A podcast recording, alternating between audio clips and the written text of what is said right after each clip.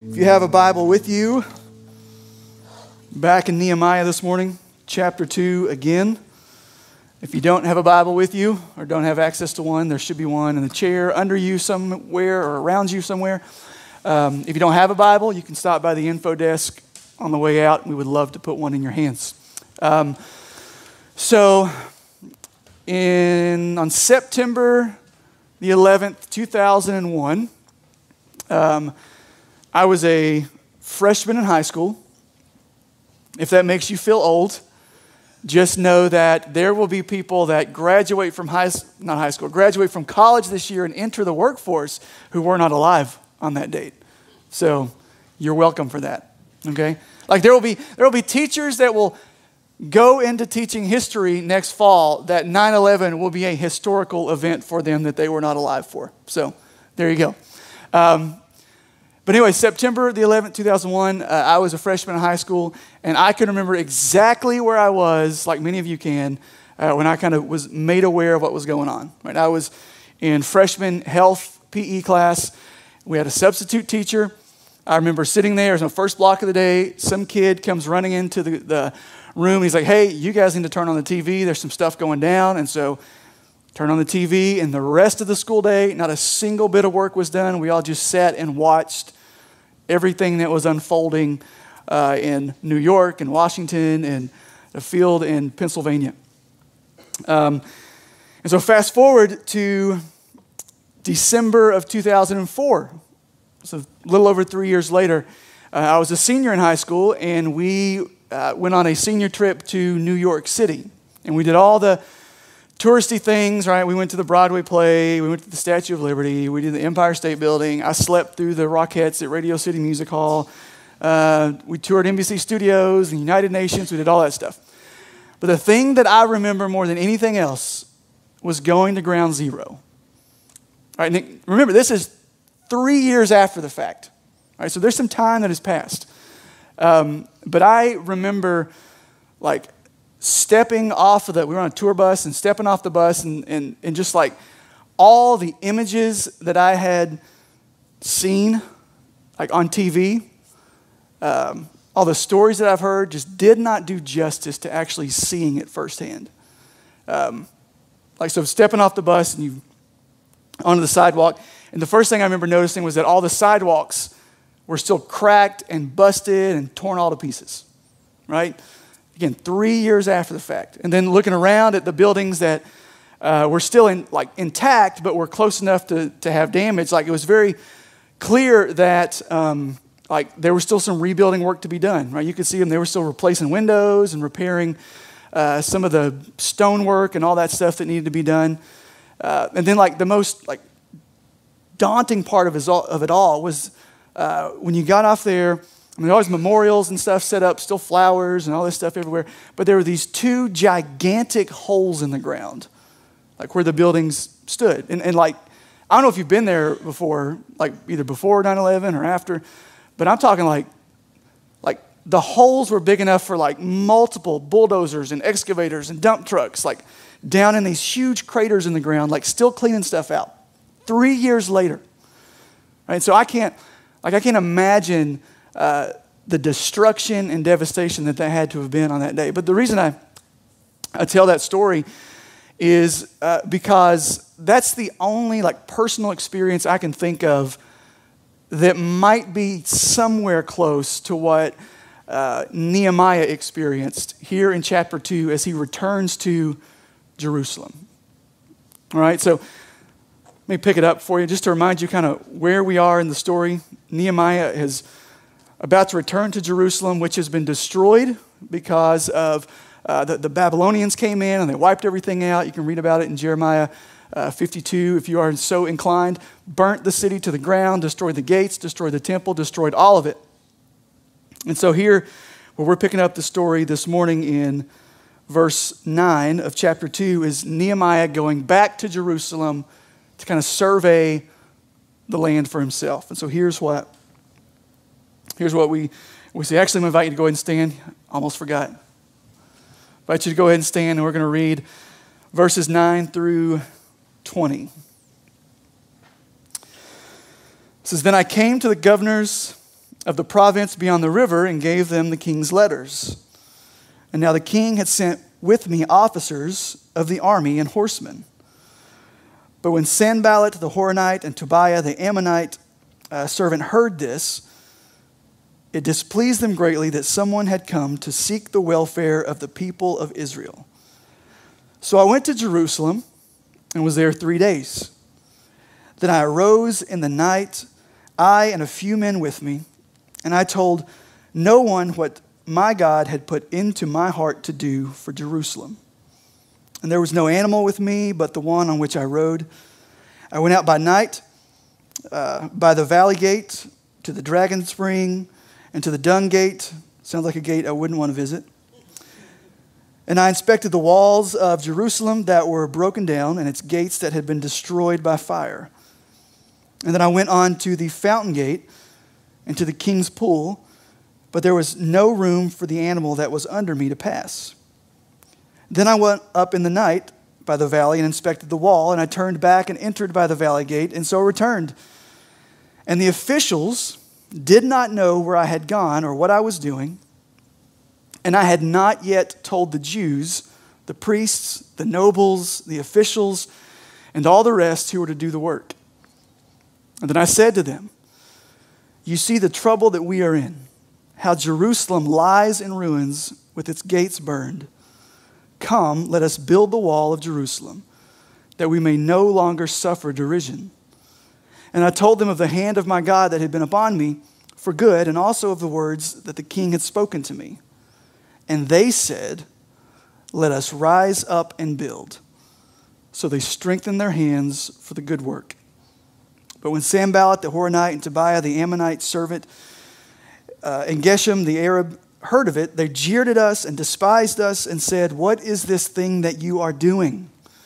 Are you rebelling against the king?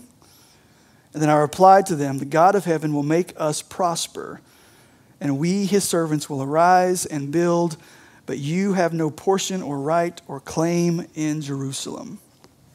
You can have a seat. So, where we are in the story, as I said, last week, uh, Nehemiah makes his request to King Artaxerxes, the Persian king. He was the cupbearer to the king, and so he makes his request to the king hey, I need to go back to Jerusalem to repair the city. Uh, I'm going to need, uh, one, your approval. I'm going to need some letters uh, to get through the provinces, to get to where I need to go. I'm going to need uh, X amount of timber and wood and resources to make this thing happen. And the king says, Go. And so here we pick up the story this morning. Nehemiah went, and now he's on site. Right? He's, he's there, he's surveying the, the damage. Um, and so what we see is that, that evidently he didn't go alone. The king sent a couple of men with him.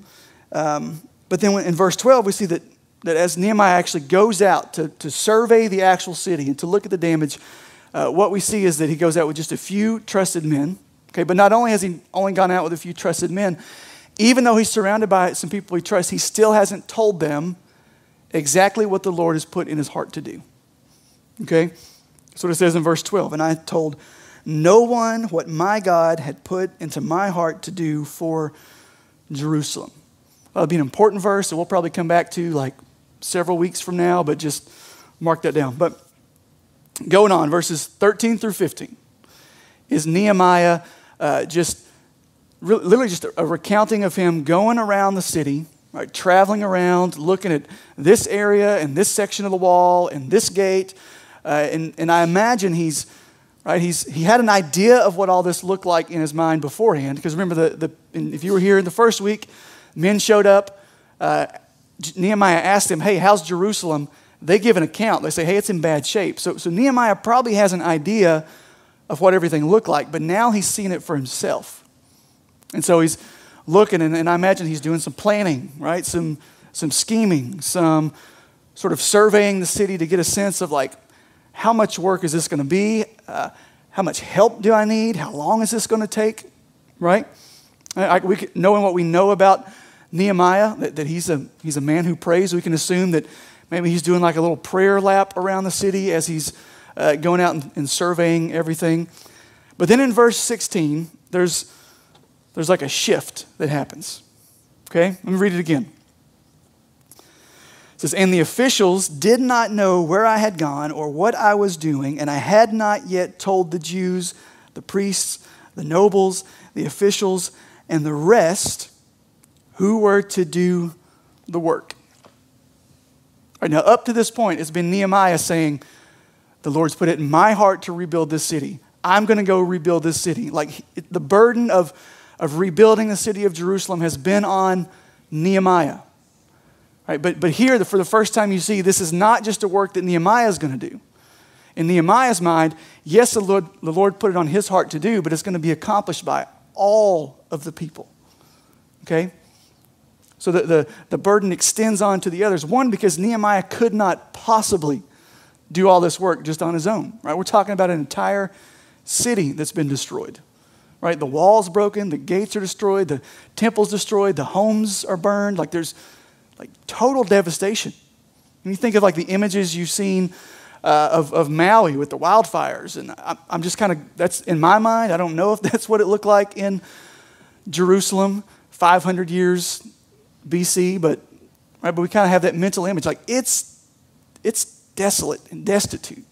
So Nehemiah can't possibly do the work on his own. But what we're also going to see is even, even though the Lord put it on Nehemiah's heart to do the work, he's not calling Nehemiah to do the work alone. He's calling the people to do the work. Right? It's a, a group effort. And so, just as we're going to have some vision meetings here later today, Nehemiah kind of has a vision meeting of his own here in, in verse 17.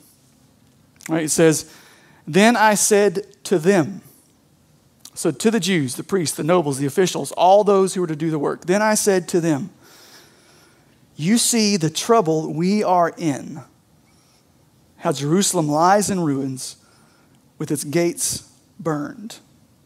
All right, so, so think like what I want you to see happening here is this there's a sharing of the burden that's going on. Right? To, to go back to chapter 1, when these men show up to give Nehemiah a report of the city, he's like, hey, how, how are they? How are the remnant, those that have returned from exile to the city of Jerusalem, how are they? And the, the, the men tell him, it's like, well, they're, they're in trouble. They're in shame, right? They're in a, uh, they're in a bad spot. But, but notice the language changes here in verse 17. It's not they anymore. It's, you see the trouble that we are in. Nehemiah goes and he's like he's identifying self, himself with this people, with his people. He's saying it's not they or, or them that are in trouble, it's we, it's us.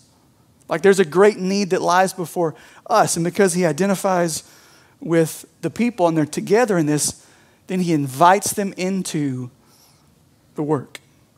Right? That's what it says in the second half of verse 17. Come, let us build. Right? This is Nehemiah saying it's not just my work, this is our work. Right? If this city is going to be rebuilt, if the wall is going to be rebuilt, it's going to take all of us working together.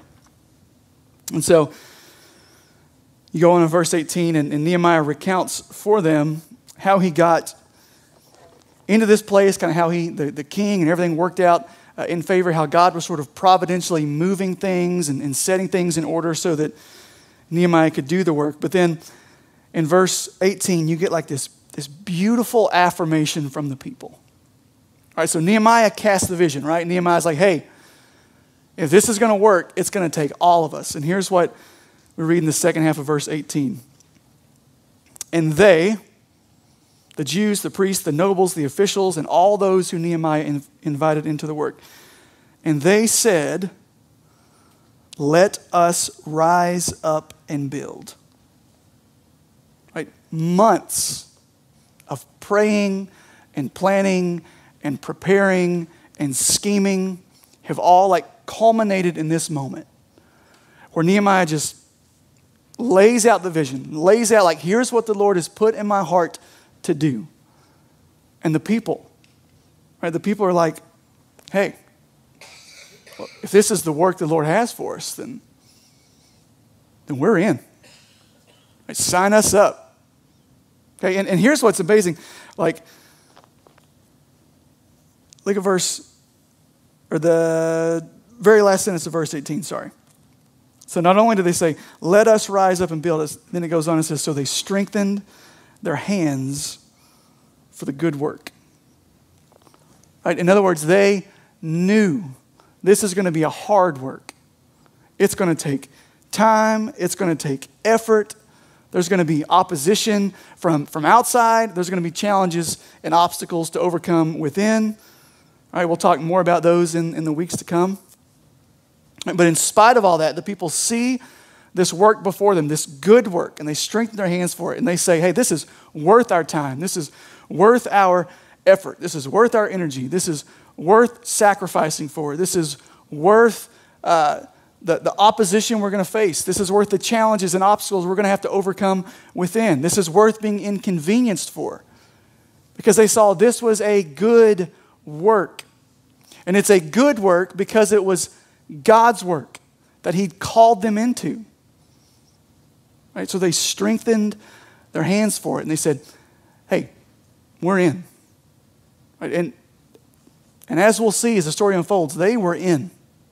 Right? This is not like rah rah, feel good, uh, pep rally sort of thing. But when it got hard, they were like, uh, I don't know about that. I know we promised, but this is really hard. No, they, like we're to see, like they go through some stuff, and they're like they're in.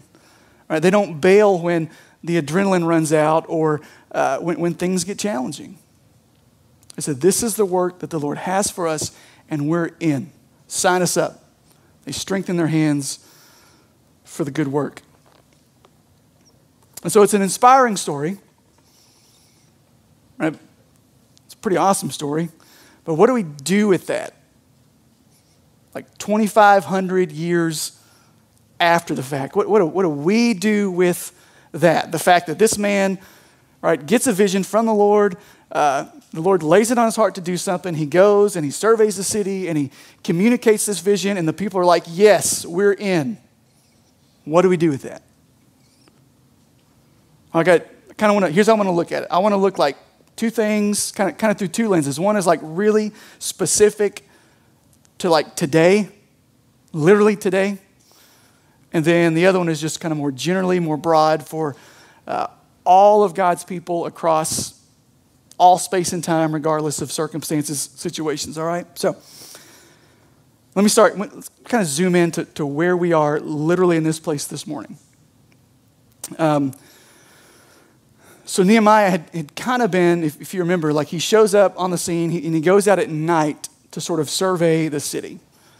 All right, the, the text says, he hadn't told anybody what was in his heart to do, and he goes out at night so not to be seen or noticed. He's like on this silent sort of uh, reconnaissance mission, right? And if I can be honest, like that's what the last seven or eight months of my life have felt like. Um, just now, now, to be clear, like I haven't been out riding an animal around E Town at night. That's not what I mean. That might be more fun than what I have been doing. Um, I've never ridden an animal in my life. I don't know if that makes you think more or less of me, but either, either way. Um, off the rails, back. Okay. Um, but, but I feel like the last seven, eight months of my life have just been like sort of gleaning information, right? It, has been a, it's been a busy few months behind the scenes, right? Been, Scott and I have been doing a lot of talking, a lot of praying, a lot of conversations, a lot of planning, a lot of preparing. We've sought a lot of wisdom and counsel from a lot of different sources. Um, if I can be candid, like we've, I've willingly subjected myself and my family and my home to be assessed and for others to give their opinions of us. Um, and it's all because like we just feel like the Lord's called us into something.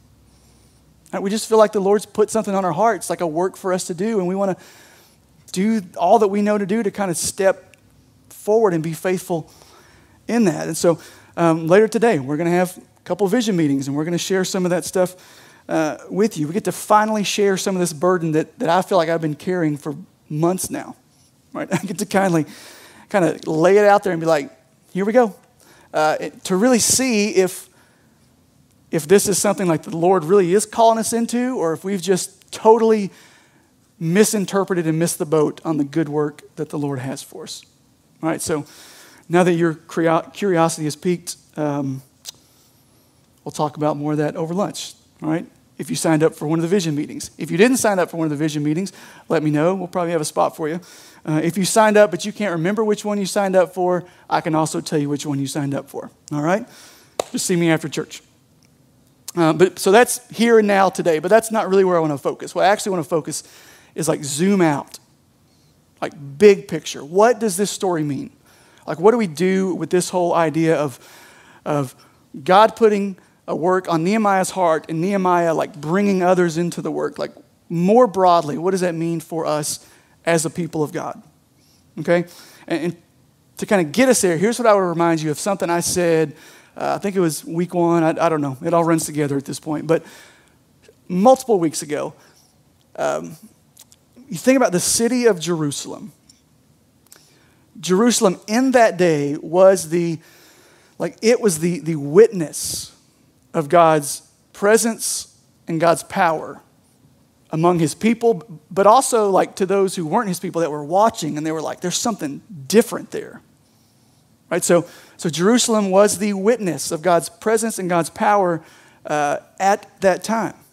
Okay, now, we don't have a specific geographic location that is the like central location where, where we experience God's presence and power. Right? There's not a specific place that we have to go to to worship. Right? Like John 4, that's Jesus said, Hey, the day is coming where you will no longer worship in Jerusalem. Right? That day has come because of the life, death, resurrection of Jesus. Like there's no more sacrifices, there's no more tent, like there's out. Okay? So we don't have a geographical or, or, specific location that we go to to experience God's presence and power, but what we do have is something actually much better, something much closer, something much more accessible, and that is the church. Right? The church is, should be, a witness of God's presence and God's power. Right? It should be a witness to us in this room. Right? And when I say church, let me, let me back up even more. Let me be clear. I don't mean like this building. Like, you know, there's nothing special about this building, right? It's just metal it's like this weird combination of drywall and metal, and depending on how hard it rains, sometimes water. Okay? So when I say the church, I'm talking about like this community of people. Like we together are to be the witness of God's presence and God's power, both to one another, but also to those outside of, of these walls.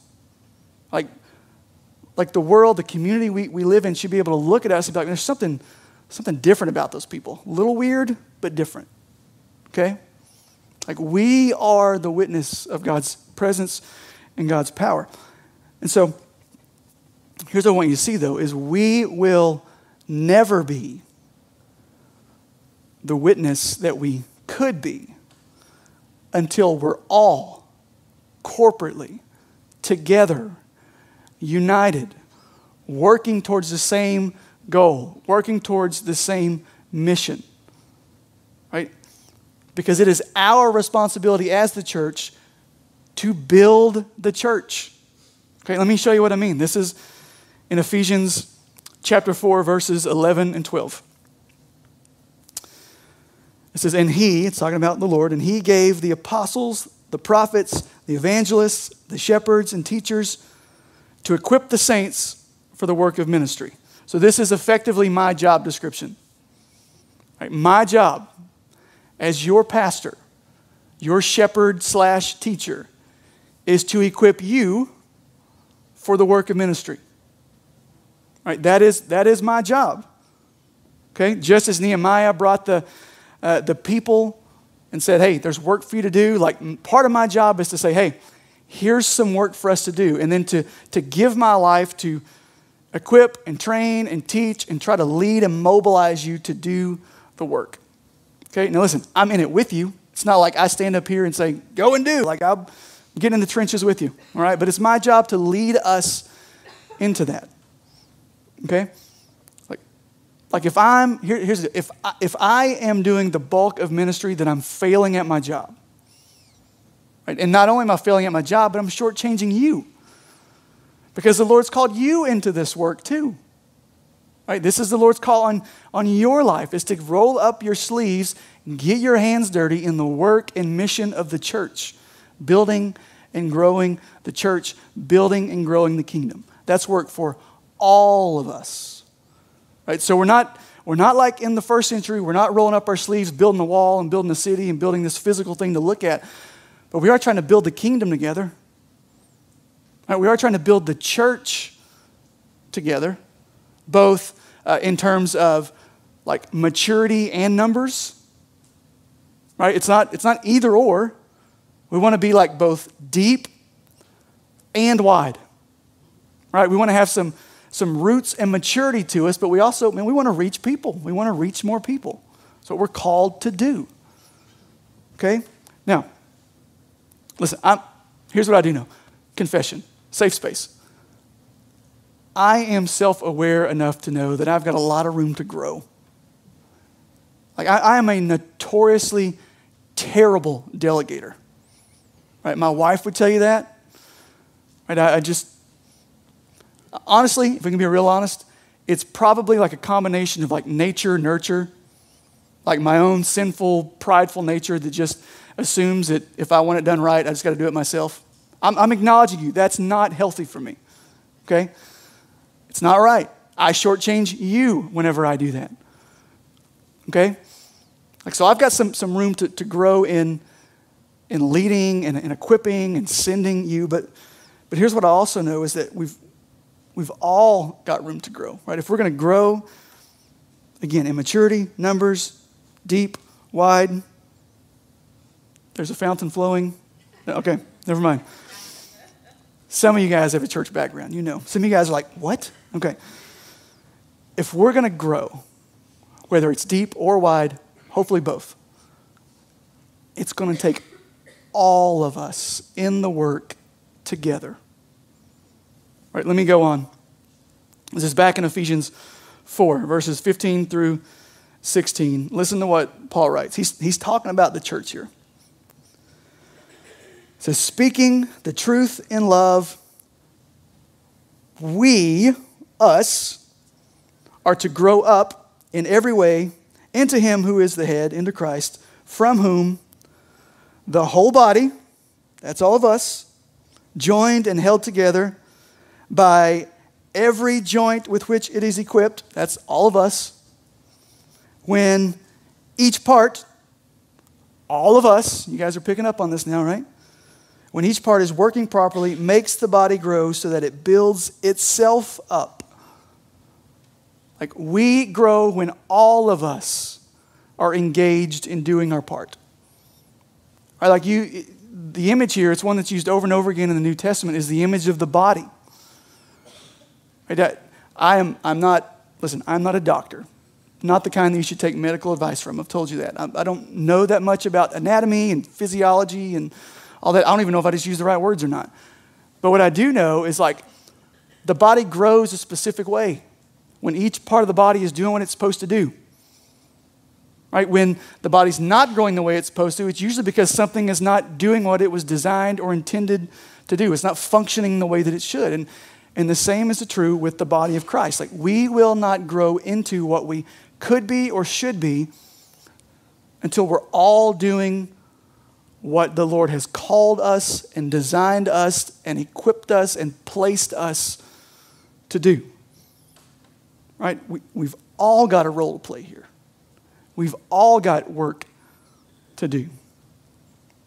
Right? To build up this body of Christ, to be an effective witness in, uh, in the community that we live in. to put it another way, maybe this will make another way of saying the same thing. Um, the, the church should be a place that defies the 80 20 rule. You guys know what the 80 20 rule is? Like the, in case you don't, just so we're all on the same page, it's just kind of this idea that uh, 80% of the work gets done by 20% of the people. Okay, and that's like kind of a, a corporate principle, you know. But, but what I would say to you that, um, and the church should, should defy that. Because the church is not like we don't function by like corporate standards. Okay? Like the church is held to a much higher standard than, than whatever corporate america is. Right? We're held accountable to to the to the book. And if i'm reading the book right the only way the church is built up is when every member not not 20% right not not even 50% the church is built up when 100% of the people are engaged in the, the work and the mission. Okay, and so to revisit the 80 20 rule, right? Let's say, let's say 20% of us are doing the work. Right now, listen, I think we're above the 20% rule here because you guys are amazing, okay? But let's say 20% of the church is doing the work. Then you know how much work is getting done? 20% right? 20%. Because the body of Christ has been designed to function in such a way that the only, like the only way we become what the Lord has called us to become, the only way that we, uh, we like step into fully the work that He's called us to step into is when 100% of us are engaged, on board, on mission, doing your part, right? Pulling your weight. And this is to, to go back to Nehemiah, this is what Nehemiah chapter 3 is. We're not going to read it. This sermon is technically supposed to like encapsulate chapter 3 because next week we're going to jump to ca- chapter 4. Um, I would encourage you to read chapter 3 on your own time. Not the most exciting of reading, I'll let you know. Okay, it's just it's basically just this redundant list of so and so work next to so and so, and they accomplish this work, and they work next to so and so. It's just like 30 chapters of that over and over again. Okay? But I do want you to see one particular verse. But before I show you that verse, look back up at Nehemiah 2, chapter 16. I read this earlier, but I want to, I want to point something out to you. So this is, says, The officials did not know where I had gone or what I was doing, and I had not yet told the Jews, the priests, the nobles, the officials, and all the rest who were to do the work. All right, so you got this group of people that Nehemiah says, these people are going to do the work. Now, I want to show you one verse in chapter 3. If you look at verse 5. So remember, Nehemiah is going to start counting out here's who's doing the work. They're working on this gate, they're working on this part of the wall, they're working next to these people. But in verse 5, it says this And next to them, the Tekoites repaired, catch this, but their nobles would not stoop to serve their Lord. Verse 16, Nehemiah's like, hey, the nobles, they're going to build a wall. Verse 5 says the nobles were like, mm, actually, we're not. And notice it doesn't say, it doesn't say that they wouldn't follow Nehemiah. It doesn't say that they refused to work alongside their kinsmen. It says that they would not stoop to serve their Lord. In other words, this work that was being done around them, they were like, mm, that's beneath us. We can't be bothered with that. When God had just delivered them from exile. They had been oppressed by enemies. And God, in His grace and mercy and kindness, redeems them from, from exile, brings them back to their homeland. Right? They had done nothing to deserve it. In fact, you read the events that led to them being in exile, they had done everything to not deserve it. And yet, God, in grace, in mercy, in kindness, brings them back to the Lamb, right? restores and reconciles. And what's their response? Hey, thanks for all that. Appreciate you. But uh, yeah, we're not doing that. I mean, How arrogant. How ungrateful. How offensive for these nobles to, to knowing what God had done for them to say, yeah, cool, but that's not for us. And yet, is this not the same thing as being a, a Christian that is not involved in, engaged in the mission and work of the church? If you're here and you're a Christian, follower of Jesus, you surrendered your life to Him, you have been delivered from an oppressor far greater than any foreign army or nation. You've been delivered from death, you've been given life. Right? If you've surrendered your life to Jesus, if you've placed your trust in the sufficiency of Jesus' life, death, resurrection, you've been set free from the, the penalty and the punishment of sin. You've been moved from uh, an eternity separated from God. You've been reconciled to Him. You've been brought into His family as a child, right? Adopted in. And to be clear, it's, it's not because God looked at you and saw something that He was kind of impressed with and was like, yeah, I'll take you. No, the Bible says it's because God looked at you when you were at your worst. Romans 5 8, while we were still sinners. Right, all those like grimy, nasty things that you don't want anybody to know about, God saw that, He knew that, and He said, Yeah, I'll sacrifice my son for that. And He did. Knew you at your worst, delivered you, saved you, redeemed you, restored you, reconciled you to Himself. And if that's true, how could we not stoop to serve our Lord? We're no different than, than nobles that have been delivered and saved, and we're like, mm, nah. So let me land the plane with this. Let me say this first. If, if you're here and you're not a Christian, okay, um, the, the, irony of this moment is, is if you're here and you're not a Christian, your first step is not to engage in the work. Right? Your, your first step actually is to receive. Right? To believe the good news that Jesus kind of did, like to believe that the work that Jesus did on the cross for you. So if you're here and you're not a Christian, you never surrendered your life uh, to Jesus, what, what I'm saying is, is I don't want you to work harder and do more. I want you to first realize that, that you can't actually work to earn anything from God. That's not what we're talking about here. So if you're here and you're not a Christian, uh, your response this morning is to repent of your sin, to surrender your life to Jesus Christ as Lord and Savior. And if you're here and that's you, you're like, man, I, I need to do that, or I don't know if I've done that. I'd like to talk to somebody about that. Excellent. Right? I would love to talk to you either down front here in just a minute, or you can catch me after service is over. Okay? But now let me go into this. For those of you that, that are Christians, here's my question to you is where are you building the body of Christ? So, chapter three, like I said, read it on your own time, but it's all about this person worked here, this person was doing this, this person was on mission here.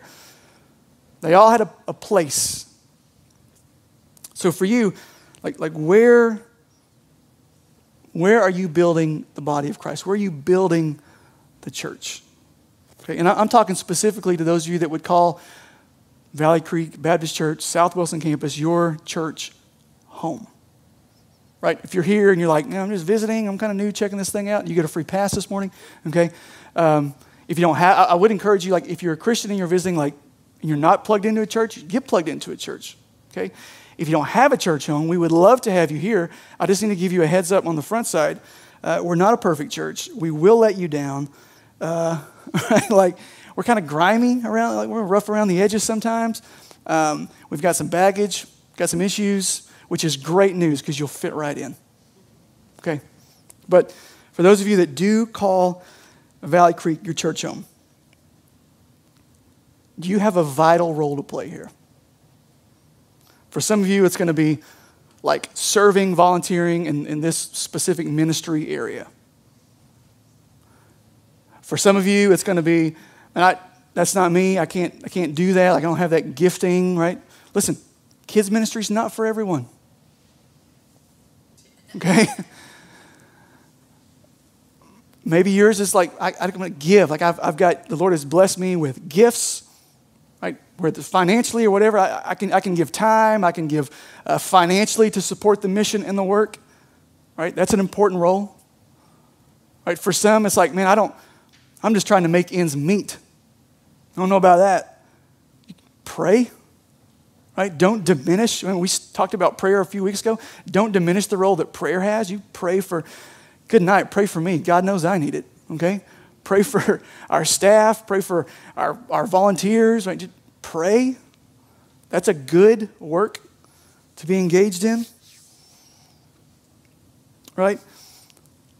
For all of us, for all of us, we're called into the work of of proclaiming 1 Peter 2, verse 9 or 10. I can't remember off the top of my head. We're, we're called to proclaim the excellencies of Him who called us out of darkness and into His marvelous light. We participate in the work and the mission by just telling other people about Jesus and inviting them, them into this so that they may no longer be strangers and aliens, but, but citizens with the saints and members of the household of God. Like that's, that's for all of us to do. I don't care what your giftedness is or your financial status is. Like That's for all of us. So there's a, there's a role for you here. I, dare I say, there's an expectation for you to get involved in the work.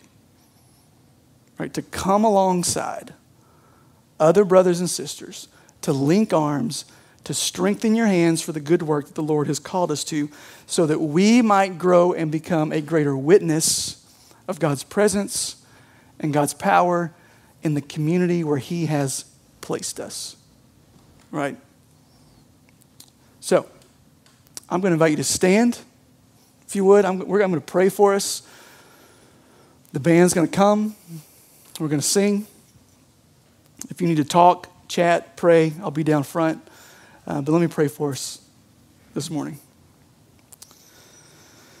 Father, thank you for your grace and your mercy and your kindness. Thank you for delivering us from the penalty and, and, the punishment that our sin deserves. Thank you for reconciling us and restoring us to a right relationship with you. And God, I pray that you would, Lord, help us where we maybe have, have refused to stoop and to serve? Or would you, would you convict us where we've refused to engage in the mission and the work that you have for us? Would you strip away any pride or arrogance or apathy or excuses that we may use to that, that, keeps us from engaging in the good work that you've called us to. And then, Father, I, I pray that you would strengthen us, strengthen our hands for the good work ahead. There's no doubt that when we engage and we live on mission and we roll up our sleeves and get our hands dirty doing what you've called us to, we are met with opposition. We are met with challenges from, uh, fr- from the outside. We're met with challenges of, of existing and working alongside people that are sinful just like we are. There's plenty of challenges. And Lord, I pray that you would strengthen our hands for the good work ahead. So we love you. We praise you. Do your work in us. We ask this in Jesus' name. Amen.